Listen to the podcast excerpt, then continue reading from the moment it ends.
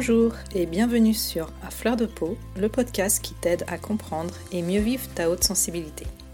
Je suis Pascaline Michon, photographe hypersensible, et à travers ce podcast, je te partage les outils et les clés qui m'ont aidé à mieux me connaître pour enfin accepter ma singularité et la considérer plutôt comme une force que comme une faiblesse. Ce podcast est une source d'inspiration qui t'offre un nouvel éclairage sur ta façon de fonctionner afin que tu apprivoises ta haute sensibilité pour vivre une vie plus apaisée et épanouissante. Alors je t'invite à t'installer bien confortablement, on est entre nous et je te souhaite une très bonne écoute. Je suis ravie de te retrouver aujourd'hui pour ce nouvel épisode dans lequel on va parler d'introversion et d'extraversion et ça me paraissait important d'apporter aussi un éclairage sur ce point-là. Comme je te l'expliquais dans l'épisode 1, dans lequel je t'ai énuméré les caractéristiques de la haute sensibilité. D'ailleurs, euh, je t'invite à aller l'écouter si tu ne l'as pas encore fait pour euh, comprendre un petit peu de quoi on parle. Dans l'imaginaire collectif, un hypersensible, c'est plutôt une personne euh, vulnérable, timide, craintive, trop émotive. Bref, en général, c'est un tableau pas très reluisant. Pourtant, être hautement sensible, c'est bien plus que ses traits de tempérament, comme on a pu le voir dans ce premier épisode. Alors oui, c'est vrai, beaucoup d'hypersensibles ont un tempérament plutôt introverti, et c'est d'ailleurs mon cas, je ne te le cache pas, et tu as dû sans doute t'en rendre compte au fil, des épisodes. Je pense que tu le sais déjà, mais il me semble nécessaire de revenir sur la définition de ce qu'est être introverti ou être extraverti. Ça tombe bien, moi j'adore décortiquer les mots et j'ai une passion secrète pour l'étymologie. Mais bon, c'est pas trop le genre de truc dont tu vas te vanter dans les soirées, on est bien d'accord. Donc pour l'introversion, ça vient du latin intro, qui veut dire à l'intérieur, et versus, qui veut dire se tourner. Donc se tourner vers l'intérieur. Et à contrario, extraversion, c'est plutôt se tourner vers l'extérieur.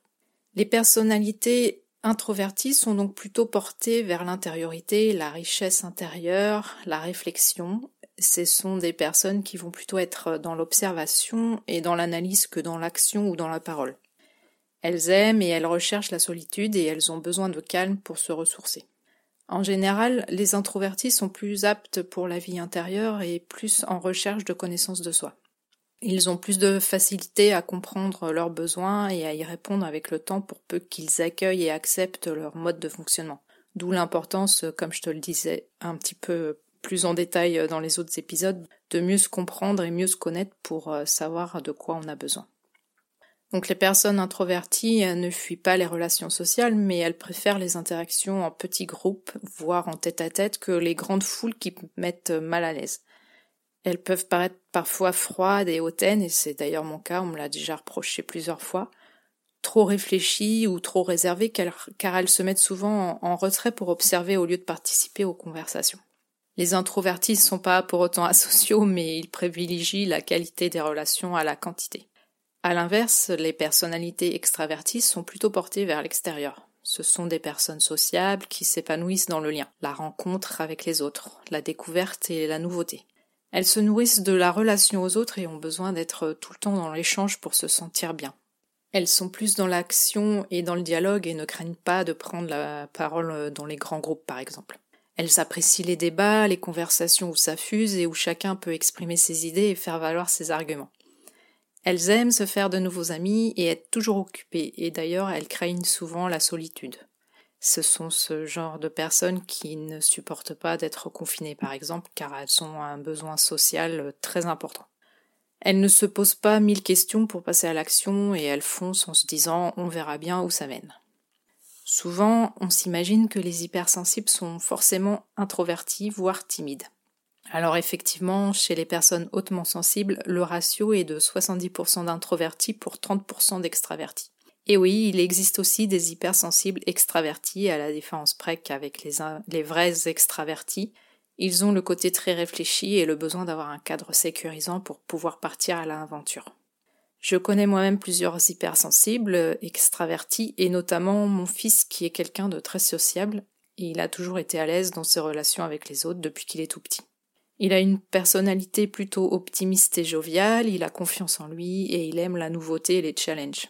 Par contre, euh, il aime aussi passer du temps seul, et ça depuis qu'il est tout petit, et il ne recherche pas à tout prix la compagnie des autres. C'est d'ailleurs parfois très mal compris par ses amis qui ne sont pas concernés par la haute sensibilité.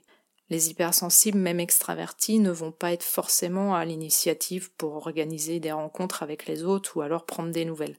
Et c'est souvent interprété comme euh, un manque d'intérêt alors que nous, on apprécie tout simplement la solitude et qu'on s'ennuie rarement quand on est seul. Alors que les personnalités purement extraverties, sans avoir ce trait de la haute sensibilité, ne supportent pas d'être dans l'inaction et redoutent euh, au plus haut point la solitude. Donc dans un monde dominé à 75% par des extravertis, tu t'imagines bien qu'en tant qu'hypersensible, qui plus est avec une personnalité portée à l'introversion, on s'expose donc à de nombreuses incompréhensions par rapport à notre mode de fonctionnement. Et ce, dès notre temps d'enfance en fait. Comme je te l'ai déjà expliqué dans l'épisode 1, la haute sensibilité, c'est une réactivité accrue aux stimuli, qu'ils soient intérieurs ou extérieurs. Et donc la nouveauté, les relations sociales, sont des sources d'hyperstimulation pour les personnes hautement sensibles. Notre entourage, comme nos parents, les personnes qui s'occupent de nous quand on est tout bébé, puis nos enseignants ne vont pas forcément comprendre nos réactions ni notre besoin de calme et de solitude qui pour nous sont vraiment nécessaires pour échapper à l'environnement qui est extrêmement stimulant. Ils vont peut-être même penser qu'on a un problème et ils vont nous forcer à nous confronter à des situations qui sont difficiles pour nous, histoire qu'on s'endurcisse un peu et qu'on devienne un peu plus sociable et qu'on sorte de notre coquille justement. Et c'est comme ça qu'on va être catalogué de timide parce qu'on est méfiant face à la nouveauté. Par exemple, un enfant hypersensible qui ne veut pas dire bonjour à une personne qu'il rencontre pour la première fois n'est pas forcément timide. Il fait simplement preuve de vigilance. Il a juste besoin de temps pour observer et savoir s'il peut être en confiance ou pas. Donc franchement, forcer un enfant à embrasser quelqu'un qu'il ne connaît pas sous prétexte d'une sacro-sainte politesse, ça peut être vécu comme un véritable traumatisme pour l'enfant, et a fortiori s'il est hautement sensible. Et pour moi, c'est vraiment une aberration. Forcément, un, enfant hypersensible qui est aussi très empathique comprendra bien qu'il ne réussit pas à répondre aux attentes de son entourage et finira par ancrer en lui justement la croyance que quelque chose ne fonctionne pas correctement chez lui il finira par penser qu'il n'est pas normal et qu'il a un problème et c'est comme ça que les fondations de l'estime de soi s'effritent petit à petit. Alors euh, je ne te dis pas qu'il faut élever les enfants hypersensibles dans un cocon, bien sûr, car ce n'est pas forcément leur rendre service, mais ils ont besoin d'être accompagnés et d'avoir un cadre vraiment sécurisant pour pouvoir s'épanouir dans la découverte et la nouveauté. On n'apprend pas à un enfant à nager en le jetant directement dans le grand bain. Et crois-moi, c'est littéralement le genre d'expérience traumatisante que j'ai vécue quand j'étais petite. Je me souviens que quand j'apprenais à nager, justement, j'étais complètement traumatisée par le maître nageur qui, euh, franchement, avait une personnalité vraiment... je trouve même pas les mots. Et justement, il m'attrapait euh, un par un bras et un pied, et hop, il me jetait en plein milieu du grand bain, et je devais me débrouiller pour revenir euh, au bord. Donc, euh, je pense que maintenant, il y a de moins en moins de personnes qui sont comme ça, heureusement, mais à l'époque, c'est, moi, je sais que j'en garde vraiment un très mauvais souvenir. Et j'ai beaucoup pleuré quand j'allais à la piscine pour apprendre à nager. J'étais vraiment terrorisée par, par cet homme-là. Je me souviens même de, pleurer euh, en disant à mes parents je veux pas y aller, je veux pas y aller, mais bon. Après, c'est sûr qu'il faut qu'on se confronte un petit peu à nos démons, mais euh, ça, ce genre d'expérience, euh, c'est vraiment quelque chose de traumatisant pour un enfant hypersensible. Donc voilà, je ferme la parenthèse. Et c'est comme ça que du coup, notre capital confiance en prend un bon coup dans l'aile. Donc je compte d'ailleurs faire un épisode spécial sur les enfants hypersensibles si ça t'intéresse. Donc évidemment, je ne veux pas culpabiliser euh, quelqu'un en particulier, personne. En fait, euh, en tant que parent, on fait du mieux qu'on peut avec les moyens qu'on a à notre disposition. Mais je me dis autant qu'on ait les bonnes cartes en main dès le départ. Pour ma part, même en tant que maman hautement sensible, euh, je ne suis pas une mère parfaite, loin de là. Et quand on est hypersensible, on doit aussi parfois gérer notre propre, nos propres réactions, pardon, face à nos difficultés de parents. Et c'est pas toujours simple, crois-moi. Et mes parents ont dû se dépatouiller comme ils pouvaient avec ma personnalité d'hypersensible, sans comprendre mes comportements, et ils ont fait de leur mieux, et ce qui leur paraissait aussi le plus juste, et je, ne leur en veux en aucun cas, bien sûr. Il faut donc bien distinguer la haute sensibilité de l'introversion et de la timidité qui est plus euh, quelque chose de passager en fin de compte face une réaction face euh, à un événement on va dire et surtout éviter de coller des étiquettes euh, un peu trop activement. Un hypersensible introverti sera bien sûr plus exposé à éprouver de la timidité s'il a vécu des expériences malheureuses dans ses interactions sociales et aussi dans ses expériences de, la vie de tous les jours, on va dire. Ce sont euh, donc ces expériences mal vécues qui sont de véritables traumatismes pour les personnes hypersensibles, qui nous pousseront à vouloir fuir les situations désagréables. Et on, finira par adopter des stratégies d'évitement, donc devenir euh, au fur et à mesure de plus en plus timide. On pourra donc, dans un environnement pas assez sécurisant ou trop stimulant, développer une peur de toute situation nouvelle et donc un tempérament de plus en plus anxieux. Les hypersensibles extravertis, eux, par contre, rencontrent moins ce type de problème, surtout s'ils grandissent dans un environnement sécurisant où ils sont accompagnés dans leur désir de découverte et de nouveauté. En psychologie, c'est ce qu'on appelle avoir un attachement sécure. Par contre, ils sont susceptibles d'être confrontés à l'épuisement et même au burn-out s'ils ne se respectent pas dans leurs besoins. À certains moments, donc, on a besoin de retourner au calme et à la solitude, et ce serait ce qui démarque justement les hypersensibles extravertis des personnalités euh, purement extraverties. Malheureusement, les hypersensibles extravertis auront plutôt tendance à ignorer les signaux que leur corps leur envoie, comme quoi il serait temps qu'ils se mettent au repos. Et ils ont toujours besoin justement de, de voir du monde ou de, de se donner à fond dans leur travail en, en mettant de côté ce besoin de, de se recharger en énergie. Donc là, dit comme ça, ça ne paraît pas super cool d'être euh, hautement sensible, mais on peut vivre euh, une vie épanouie d'hypersensible si on arrive à réconcilier toutes euh, les facettes de sa haute sensibilité. Il y a quand même donc des points drôlement positifs, notamment cette capacité de s'émerveiller que, l'on garde toute notre vie. Un peu comme un enfant qui ne grandirait pas en fait. On ne voit pas la vie en blanc ou en noir, mais en une multitude de couleurs et on voit la beauté du monde qui nous entoure. Donc ça, c'est vraiment super. Et en général, on est des personnes très créatives et intuitives et on est souvent très attentif au bien-être euh, des personnes qui nous entourent. On se connecte aussi plus facilement aux autres, même quand on est introverti, et donc euh, on peut devenir des leaders bienveillants. Et on parle euh, justement de plus en plus d'intelligence émotionnelle, et je crois que c'est le bon moment pour les, les personnes hautement sensibles de sortir de l'ombre. Donc encore une fois, il est très important de se connaître et de savoir qu'on a des faiblesses, mais aussi de grandes forces, et c'est sur elles qu'il faut se concentrer. Il faut pouvoir s'entourer de personnes qui nous tirent vers le haut et qui nous encouragent, qui croient en nous, qui vont nous porter en fait. Et c'est par exemple euh, ton rôle de parent si tu as un enfant qui est hypersensible.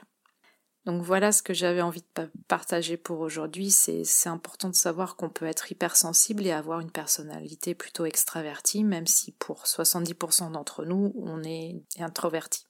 Et comme toujours, euh, je précise qu'on n'est jamais totalement euh, introverti ou totalement extraverti. Heureusement encore, il y a des subtilités. Et on parle même parfois d'ambiversion. C'est donc des personnes qui sont à la fois à certains moments qui recherchent la solitude, donc plutôt introverti, et à d'autres moments extraverti. Par exemple, euh, si je devais te, donner un exemple, ma fille qui a maintenant 17 ans, elle était vraiment introvertie quand elle était petite. Elle avait peur de beaucoup de choses, mais à, force de, l'accompagner, de, en lui donnant beaucoup d'amour, en l'encourageant et en mettant en avant ses, points forts, nous avons pu constater euh, qu'elle s'épanouissait au fur et à mesure des années et elle gagnait en assurance. Et on l'a vu euh, s'ouvrir de plus en plus euh, aux autres en fait. Et à tel point que cette année, tu vois, en terminale, elle a été élue au conseil de vie lycéenne.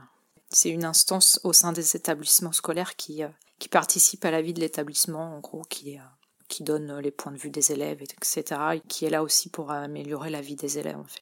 Donc du coup, elle est, amenée à être en contact euh, régulièrement avec euh, des, adultes euh, qui font partie du conseil, comme le proviseur et les CPE par exemple. Et elle a dû s'exprimer devant toutes les classes afin de, présenter les, projets. Donc bien sûr, elle n'est pas toute seule, elle est avec d'autres élèves, mais elle est très investie, elle prend son rôle vraiment très à cœur et, et cela malgré le fait qu'elle est hypersensible. Et je dirais même plutôt grâce au fait qu'elle soit hypersensible, car les personnes qui ont cette particularité, du coup, sont généralement des idéalistes avec un grand sens de la justice. Et donc on est capable de déplacer des montagnes quand quelque chose nous tient vraiment à cœur. Et je dois dire qu'en tant que maman, je suis super fière de ce qu'elle est devenue. Donc voilà, Pour conclure cet épisode, euh, maintenant que tu en sais un petit peu plus sur ton fonctionnement, j'ai envie de te donner quelques conseils. Et si comme moi et comme de nombreuses personnes hautement sensibles, tu as une personnalité plutôt introvertie, il faut apprendre à sortir de ta coquille pour oser prendre ta place car le monde a grandement besoin de personnes bienveillantes à l'écoute des autres et qui ont de l'amour à revendre. Si tu as du mal avec les interactions sociales, fais juste attention de ne pas te replier trop sur toi-même. Surtout en ce moment avec euh, l'année qu'on a vécue et les confinements, c'est quelque chose qui peut être euh, assez euh, récurrent. Donc évidemment, je te jette pas la pierre car moi-même j'ai cette tendance, mais l'être humain est un animal social qui a besoin du lien avec les autres pour s'épanouir et ça il faut pas l'oublier du coup tout en te préservant, euh, essaye euh, de te frotter régulièrement à des situations nouvelles, parce que si tu les évites, en fait, ça, ça deviendra de plus en plus difficile pour toi.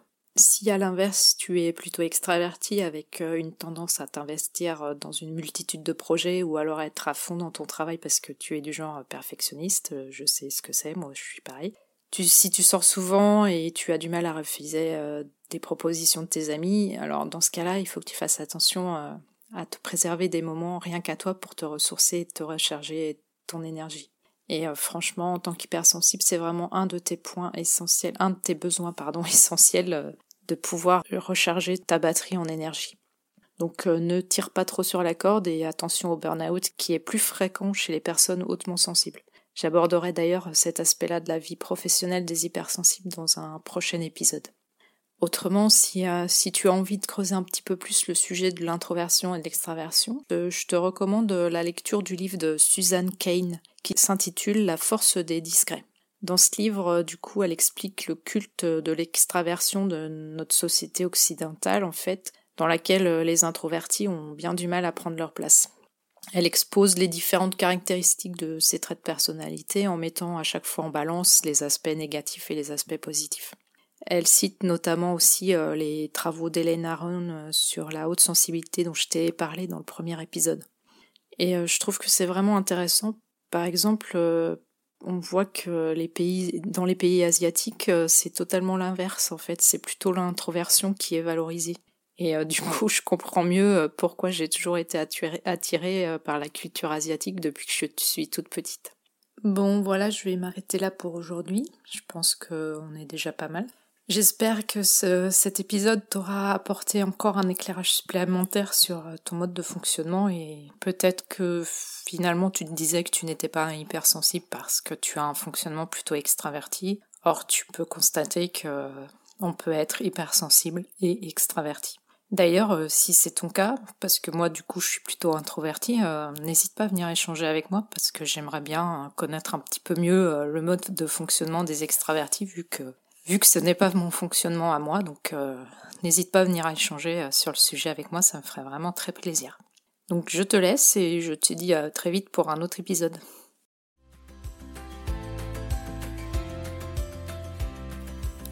Voilà, je te remercie pour ton écoute, j'espère que cet épisode t'aura été utile.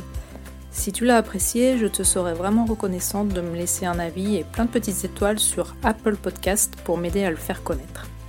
N'hésite pas non plus à le partager si tu penses que ça peut être utile à d'autres personnes. Tu peux retrouver les épisodes sur mon site internet à l'adresse suivante www.pascalinemichonphotographe.com dans la rubrique podcast. Si tu as envie d'échanger avec moi à propos de l'épisode, j'en serais vraiment ravie. Pour ça, tu peux me contacter sur Instagram, là où je suis la plus présente. Mon compte, c'est tout simplement Pascaline Michon. En attendant, je te donne rendez-vous la semaine prochaine pour un nouvel épisode. À bientôt